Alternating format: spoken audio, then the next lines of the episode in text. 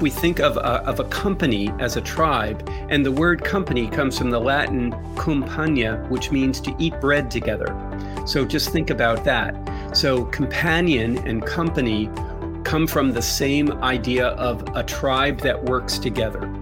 You're listening to GTM Disrupted with Mike Smart of Egress Solutions. Learn how product management and product marketing thought leaders are rethinking their business strategies to thrive in a world of radical change. Hi, my name is Mike Smart, and welcome to Go to Market Disrupted. Today, I have a special colleague with me, Wayne Cerullo. Wayne is the founder and CPO, which actually stands for Chief Prospect Officer of B2P Partners which is a consultancy that equips B2B marketers with the power of knowing why and how their prospects buy or don't.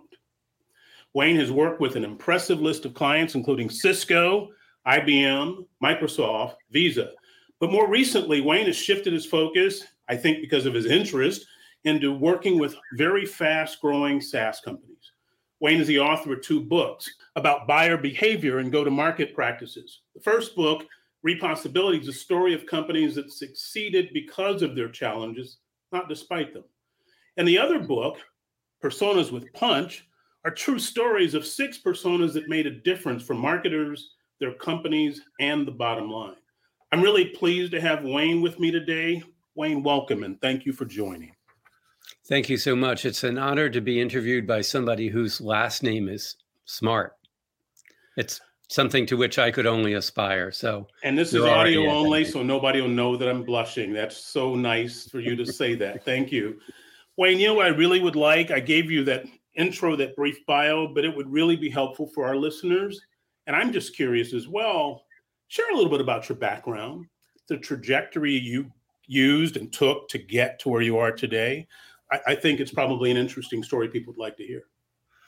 Well, trajectory is uh, certainly a concept that I never would have applied to it, having lived through it myself. But I guess I'd say maybe the key thing about what wires me, and you know, maybe for anyone else who's who's potentially interested in the space of what we'll call marketing strategy, whatever that means, is is that I've always been motivated by understanding how and why people do something, and particularly in the B two B space. And I come from also a B two C land as well. So I've I started out as a you know traditional marketer and so i have the blessing and bane of a of a real marketing background worked on madison avenue at a certain point by the way today is the day that the last agency is leaving madison avenue so we'll all shed a tear and move on. I've always been interested in the process of decision making and understanding that. So I'm kind of a business anthropologist. And the work that we do is to understand the process that companies go through because com- buy, companies don't buy things, only people do. So when I say company, I mean the poor group of folks who have been assigned to a task force to decide how to fix this new problem that is on top of all the other problems that they have. So that's the context for a B2B decision. And then we, we get to work with a lot of the companies that are changing the way business is done, the way life is lived. So, yes, I did start out working with a lot of the, the large names that we know, but I've found actually more energy and passion in, let's say, mid tier B2B SaaS companies that are actually innovating with new ways of doing business, which is a very cool prospect. On the other hand, have you ever tried to get your family to do things in a new way? Um, yes, it's, it's, it doesn't work very well. yeah, yeah. You're doing better than me. Yeah. So uh, it, it's very hard right here. to change. It's very yeah. hard to change. And so so what I view myself and our and B2P as is a is a cross-cultural communicator. So what we're doing is we're crossing the divide or the membrane between your organization, which is uh, let's say a B2B SaaS company that's focused on how to make the world better one technology at a time. And then the folks who are just trying to like keep the wheels on and keep running a, a company and like it's not perfect, but it's working. It's not completely broken yet. And help them to improve business without killing themselves in the process of doing it. It's very human. It's very tribal. It's very connected. It's very surprising if you are a B2B technology vendor and you're just looking at how can we get more people to buy the amazing thing we've just created. You, you know, you hit on something that just connected, and there's two things you said I want to unpack a little bit. The first thing you said that I thought was intriguing was you view yourself as an anthropologist, which is a far cry away from the thinking that a, a, classic marketer, especially someone that comes from the sort of traditional background that you speak of, advertising, massive campaigns, Madison Avenue, right? That's about speaking out and speaking often. And exactly, it's a blast. the anthropologist is someone who's doing what I'll call forensics. They're digging, they're digging. They don't speak until they get down to the bottom of what they've discovered, and then they talk and in the process and i've shared share some of your your your trajectory i'll use that term again because i've worked with some of the larger companies that that that you also have some experience with or like that and i have found that as i've my business is matured my practice is mature i prefer to work with these companies that are smaller for the very same emotional reasons exactly but one of the things that i think you hit on which you didn't out you didn't say out loud but it's almost subtle is the point of view that you have has shifted, right? You're you're you're not thinking the same way you did on Madison Avenue.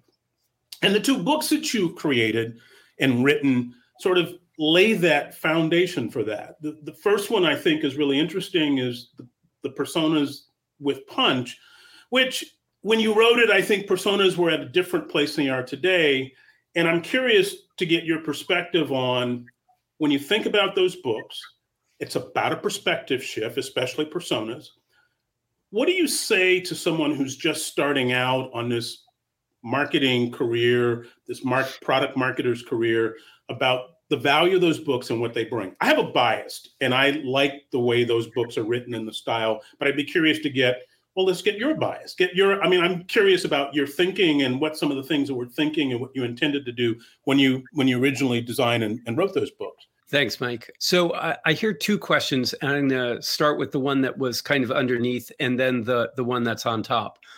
So you mentioned product marketers. Product marketers, in my opinion, are the change makers in the marketing evolution, and are the the place where interesting marketing, strategic marketing has kind of evolved in the today's modern B2B organization. It's unfortunately, you know, it's one of those things where marketer heal thyself product marketing. Seriously? That that's the best we can do. Yeah. I'll move on. But for the folks who are who are in that place, I would say, and I'm just reflecting back what our product marketing clients have told us. It is, as our friends might say, it is the best of places, it is the worst of places. So if you have nothing to bring, then it is a horrible job where you are in the center and being pulled in every direction mm-hmm. and you become very good at PowerPoint. And that's because you are creating PowerPoints for other people. So if someone who's starting out, I know a, lot of folks are in that job and my I would love them to be able to tap the ability that B2P has organized around you know business to prospect to help them turn that into the best of all jobs which is you now then become the voice of the prospect the voice of the customer into the organization and the fulcrum from which all other change occurs now. So to the other part of your question so what's the role of personas? Personas similarly have gone through an evolution over the last let's say dozen or so years. We were one of the very first people to to use personas. And in fact we were the people who did the personas behind before the buyer persona institute was created we did all of that work for the the founder. And we we were always perplexed by the easy ability that a marketer had to put a bunch of stuff on a page call it a persona and move on. And uh, we used to call those pizza personas because the, all you needed to do was buy a pizza, bring a pizza into the room, right? Get a bunch of people together. It's like so. Financial people, what do we know about them? They like money. Okay, let's talk about how we help save money, uh, and and they make up useless stuff like that. So that's one of the challenges of personas and why we call it called it personas with punch is that most were punchless. They had no point, they had no mm-hmm. purpose, mm-hmm. they had no punch. So um, what we did was profile the stories of six clients with whom we worked, whose personas actually were based on insights that made a difference in their company. So we were looking to help product marketers succeed in bringing a fresh, real, authentic, difference making perspective into the company. I'll tell you one brief story. Imagine, if you will, that you're working at one of those very large, well known companies in the security space, and you are the uh, product manager in charge of version 11. So I have some good news and some bad news. Uh, the bad news is that you know your product's been out for 10 versions quite a while you're, yes you're the 11th one so like i'm not sure there's going to be a monument put up for you the good news is what's your job? Well it's pretty darn obvious sir. I'm going to show how our product is better than it used to be version 10 like version 10 didn't have this this this and this and you really need those things. So what i've just said and what i love about these stories is that what I've said so far is pretty darn obvious. It's also pretty darn wrong. So, for some odd reason, this very large company decided that they might want to get a voice of the prospect into this process to decide, like, well, let's just say, which of these four new features should we feature? And the answer was, oh God, none. Right. Please None. So, by the way, this very large company was going to SMB and they were buying version 11. Now, from the buyer's perspective, you may have already intuited this because your listeners are so smart. They're saying, now, wait a minute, if I'm an SMB and I'm bringing in a really large company that is has a well established reputation, first of all, whew, I don't have to worry about it. Secondly, I don't have to worry about it because, my God, it's version 11, people. Like, right. what do I not need to know? I don't need to know what makes version 11 better than version 10. I just need to know that you, big company, have already done it. What is my concern? My concern is that this big thing isn't going to like shut my SMB down because it's going to be such a heavy weight. So here's the end of my story. The more you talk about how your features are amazing and the next best thing that everybody needs, the more you are unselling me, the more you are reinforcing my fear about your product. So I'm sorry, what seemed obvious is now obviously wrong. So that's the power of a persona. And there's something that tags back to what we were talking about earlier about the nature of forensics.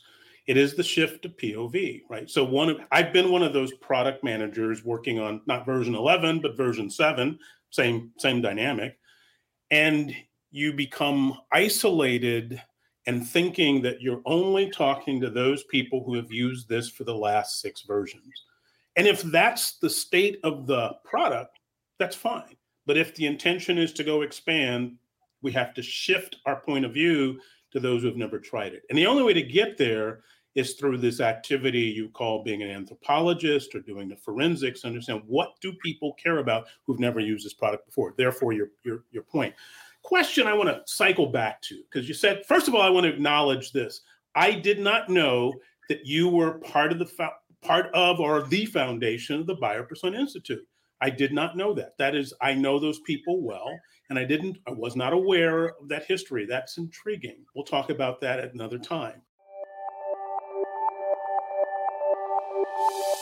Egress Solutions is a high touch product growth and market success consultancy. Since 2009, Egress Solutions has had successful engagements with the top technology organizations, delivering insights into buyer preferences, product market fit, product management, and go to market excellence. Egress Solutions accelerates top line growth and market success for our clients. Go to www.egresssolutions.net to learn more.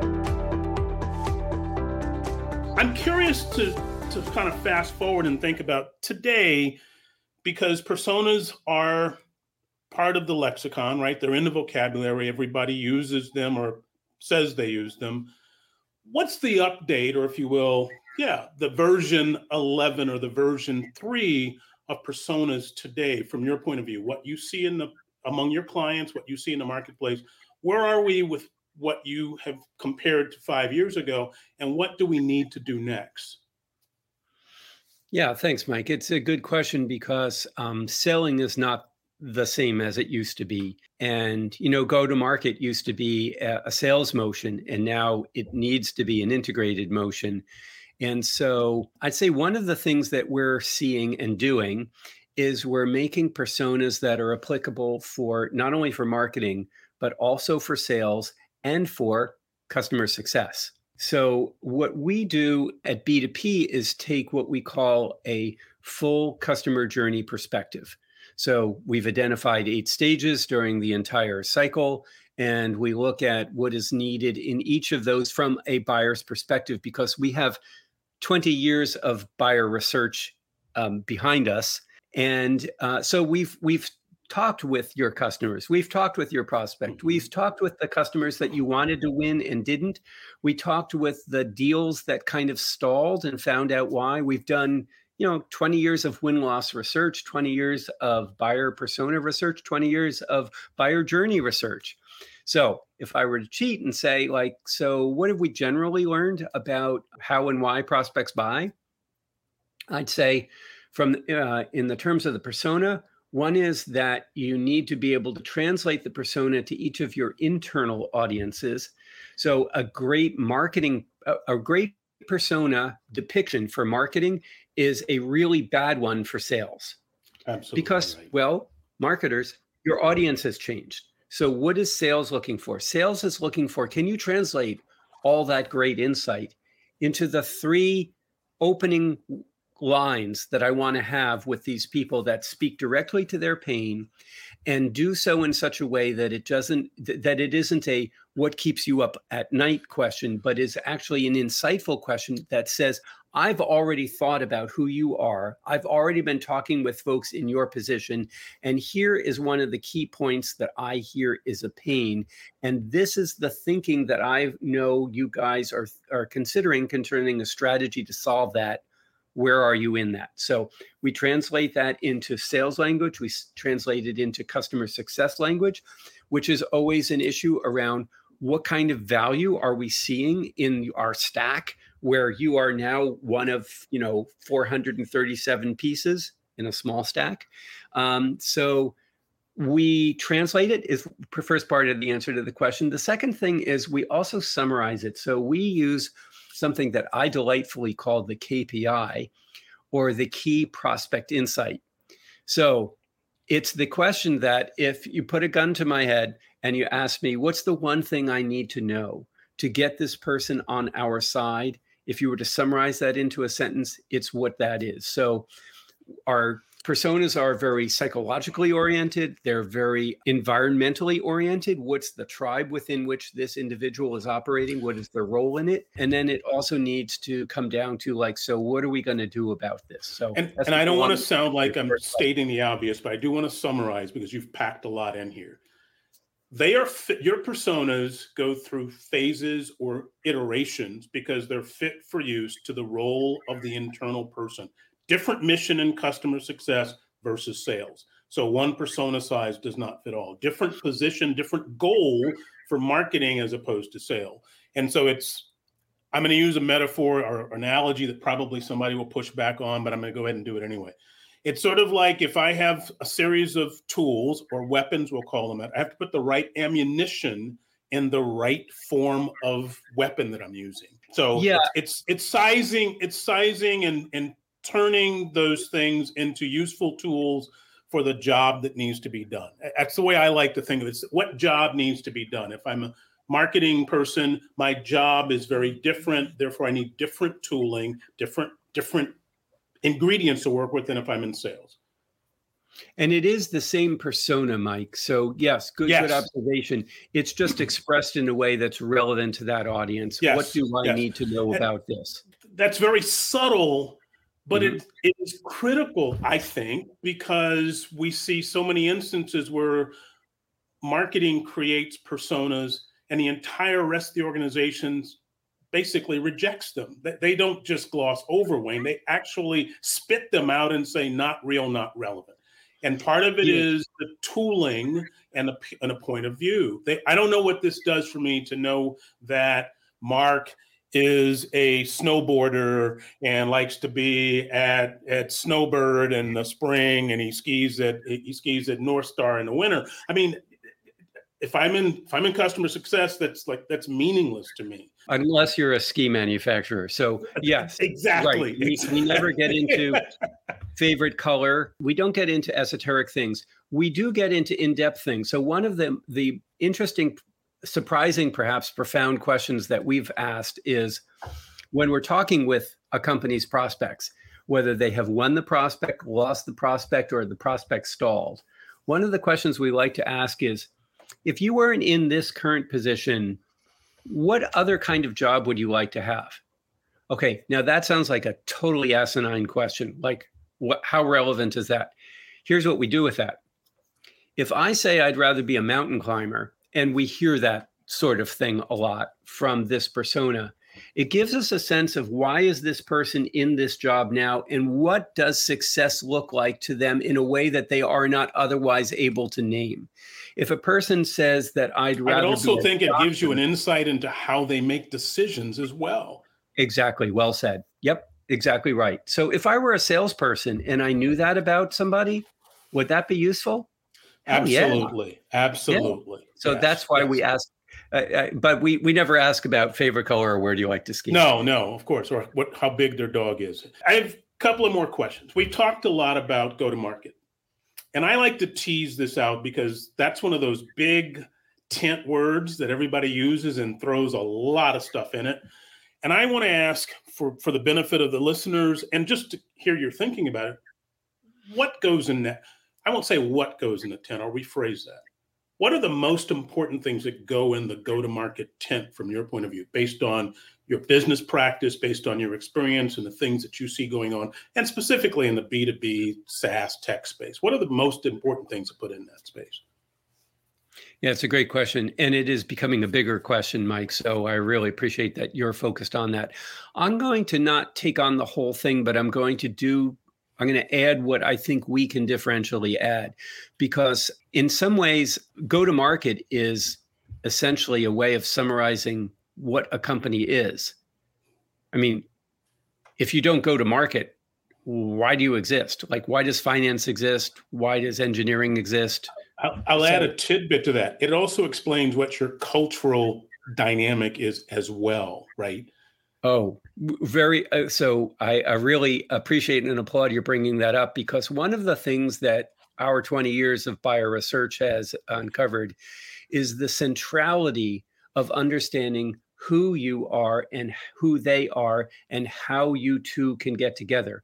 Now, on some levels, that sounds incredibly obvious, but if you're in a B2B and you're selling a business tool to a business person and let's say you're eh, you know in fp&a and you like you know fp&a and you know those people you used to be in that and now you're working with this company. So like no we totally know this. We we we get the language. We're just we're making products for ourselves by ourselves for for other folks who are like us. So so the reason i told you the story about the version 11 before was because it was one of many examples that we have mm-hmm. of where the the obvious answer on the inside is not the obvious answer on the outside and halfway through the story you're already saying oh wait a minute no i know the answer to this riddle so with with go to market there is a cultural shift that needs to occur that I think product marketing is the advocate for or needs to be,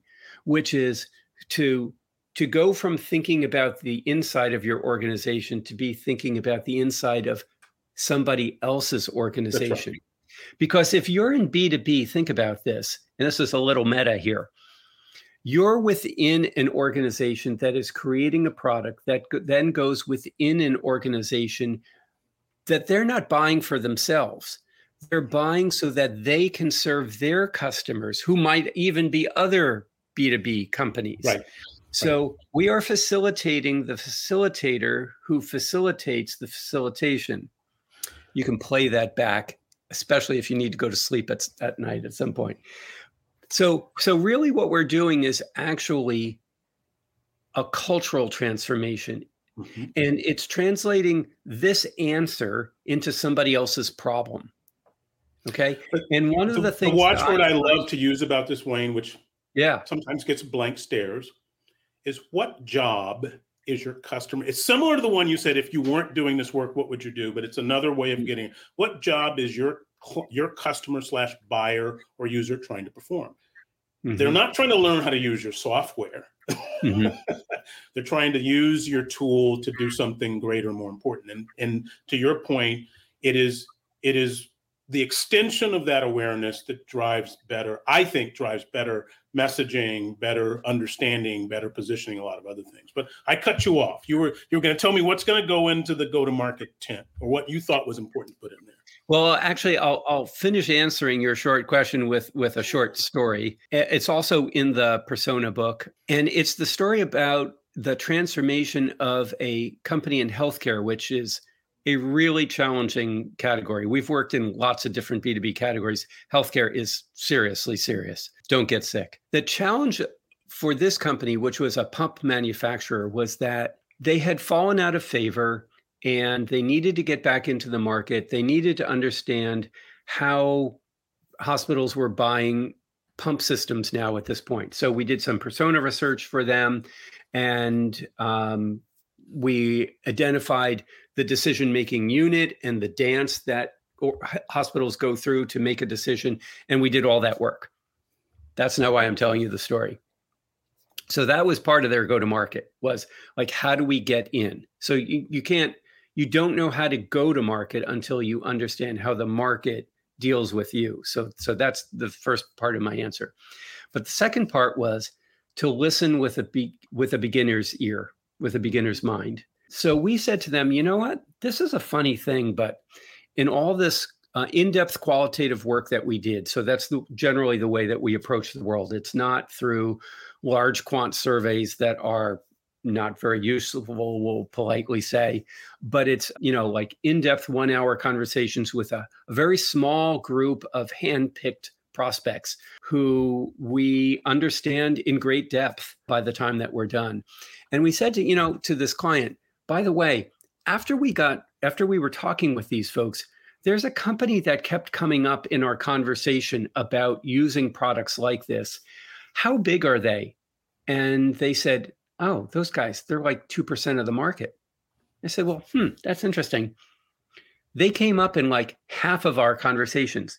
And not, oh, by the way, they came up like, oh, by the way, something's going on here. We said, you know, I know this is self serving, but if it were our business, we'd go find out what's going on there. And they said, okay, go do that. So we went and found those companies' customers and we interviewed them in depth, just like we had the other folks.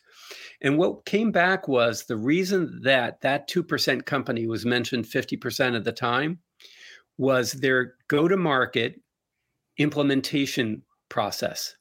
So, what they did and what they would talk about doing is not a, so much about their product because honestly, it's healthcare. Every pump needs to do what every other pump does. So it is, it's, it is legally, it needs to be kind of like right. the same. Uh, so, what they had decided and identified as a, an opportunity was to make a hero of their users. Who are the users of a pump in a hospital system? Anyone who's been in the hospital knows the nurses. Right. You've got to get the nurses on your side. How do nurses work? they work in three shifts, my friends. Mm-hmm. There's there's a day shift, there's an evening shift, and there's the oh my god, the, the, the midnight shift. And if you're a B2B marketer and you're selling your product in and you're showing how it's going to make a difference and how it's going to get adopted and how it's then going to land and expand and your go to market is going to be to build once we get 100 pumps into this system how do we get a thousand? What's the group that you overlook? The midnight nurses right. which sounds like it ought to be a, a rock song but we'll, we'll see what happens. Uh, what they did was and i'm summarizing a lot here and uh, apologize for the long story here. Hopefully, it's it's uh, it's of interest, but I'm just going to say the answer is donuts. If you're a nurse on the night shift and somebody comes in with donuts and then tells you how their pump system works, they are your, your attention, right? It That's it is an inter- it's an interesting story about I think what's happening in our in our world of technology, and this may set some people on edge. The differentiation between one CRM system and another and another and another has shrunk dramatically in the last 15 years. In fact, I would submit that any one of them will do the job and it's a function of positioning and functionality. And those that are more recent will probably do a better job because they've learned on the layer of their their their ancestors, so to speak. Back to that that analogy about being an anthropologist, right? We learn from the layers below us, and thinking more about less about the product features, which you alluded to earlier, and more about the buyers and or users. And depending upon the market, it can be both, or one may be more important than the other is where the gold is for our current B2B SaaS companies. It's focusing on those people who tip the scale from minimal acceptance to massive acceptance. And so that to me is the the the, the gem that's in your story is focusing is focusing on in that case it's users who are might be obscure in the broader scheme but are actually pivotal to it. The only way you can do that wayne you know this is to go out and find these people right? It's to go out and actually excavate to find out who these people are. I keep pushing on your your analogy of, of anthropology I want to bring us a little bit back to kind of center, and I'm going to ask a couple of questions. You've got a lot of rich background. And I'm curious to know in today's world, who are the people that you turn to and look to for inspiration, look to for insight, and, and why? And they can be in the industry or outside, it doesn't really matter. Good question. I would say I'm not going to answer in terms of a person, but I'm going to answer in terms of a theme. And it comes from what you were just saying, Mike we're we're fortunately at the point where technology is less technical and more personal and more human. And so the good news is that we've lived long enough to get to the point where technology really helps solve human problems. And the problems that it's helping to solve these days are increasingly interactive or tribal issues. So if we think of a, of a company as a tribe, and the word company comes from the Latin compania, which means to eat bread together. So just think about that. So companion and company come from the same idea of a tribe that works together. Mm-hmm. So what B2B SaaS technology is generally doing is trying to help those folks work together more effectively, more efficiently, more smoothly. Um, and so I would say the, the the things that I've been reading are about how people work together and just without the the veneer of technology, um, just what are the things that keep us together and push us apart, and how can we overcome that? And it's I, I'd say that theme, Mike, is unfortunately not only true within companies but also within the larger construct of societies and cultures and and countries. So the nature of of human cooperation, you know, I love to to to Sell Is Human. That kind of orientation. One of the things, uh, and I'll I'll over answer your question one one more way. One of the things that I'd say our 20 years of research has has uncovered that continually surprises and energizes me and is not fully appreciated by by B2B companies mm-hmm. is that decisions are these days uh, of any significance are never individual signi- uh, it's a, decisions. It's a tribal decision. It's a community a decision, decision, for sure. For sure. And so, and here's the interesting thing from an anthropological perspective about that tribe it is the hardest group of people that you could ever get together to make a decision. Why? Because are they all from the same department? No, of course not. That would be silly. Why would you have like a whole bunch of people all from the same department? Any decision of any significance needs to involve, oh, let's say IT on the issue of whether it's uh, secure or not and, and the interoperability um, it needs to involve HR because people need to be hired and trained to be able to support this. It needs to be part of your workflow. So, ops needs to be part of the decision like, yeah, no, we're never going to take the extra time to do this. So, you can save five minutes on your thing. It's going to cost us an hour in the cost. So, so there are no simple questions anymore in B2B SaaS. And so, the uh, ability to understand companies as cultures and as tribes and the humanity to recognize that we're all trying to make our days better is the the framework that I'd say uh, we use to understand how we can help our clients make their clients' lives better. One last question. I'd like you, and I'll call it a prediction. You can use whatever you want. I'm interested in your insight on where you see this going. So, three years from now, five years from now, 10 years from now. What stays the same? What improves? What changes? Yeah, well, it's a great closing question, Mike. Not sure I have a great answer. In my humble opinion, or let's say over the last 20 years of, of uh, B2B marketing, I'd say a lot of the tools have changed, but a lot of the issues haven't. We're still human. We still make the same stupid mistakes. It's a matter of awareness, it's a matter of organizational fluidity.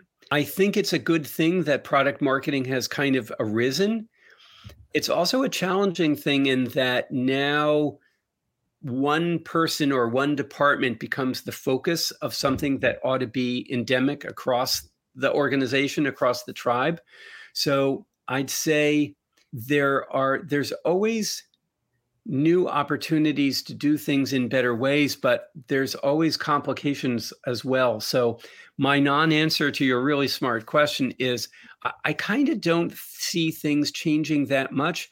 I mean, we, we were talking about AI just the other day, and of course, that's, you know, has does have the potential to be a huge change maker. And someone said recently that AI isn't going to replace marketing, but marketers who know AI are going to replace marketers who don't know AI, which I thought was a very profound s- sentence. If, which, if, if I were to think what you're getting at, which is we need to stay on top of the tools, but the tools don't actually change the questions. Right. And I would say if I were extrapolating a prediction from your non-prediction answer, it is that the skill sets for the players today will have to be uplifted dramatically, mm-hmm. not mm-hmm. tool skill sets. It's insight. It's we'll call it soft skills. It's all of those elements that are going to more than likely form the basis for what happens next. You know, and Mike, just building off that, and maybe a, a, a good summary is that what you've just pointed to is the increasing and and rising um, need for and power of buyer insights to change the way business is done. Because as you said it before if all crms are essentially the same what's the role of a salesperson? What's the role in, in customer success? How do you hold on to a customer? So it becomes more of a human answer than a yes. product answer. And so understanding who your buyers are is really critical. And we've got lots of stories about how that makes a difference in the failure or success of B2B SaaS companies. Wayne, well said. Great summary. Thank you for joining me today. I really appreciate it, enjoyed it. Thank you, Mike. Always love spending time with you and hope this is of some use to some of the folks who are listening. I think it will be for sure. Thank you for listening. To learn more about egress solutions, head on over to www.egresssolutions.net. We'll see you next month on GTM Disrupted.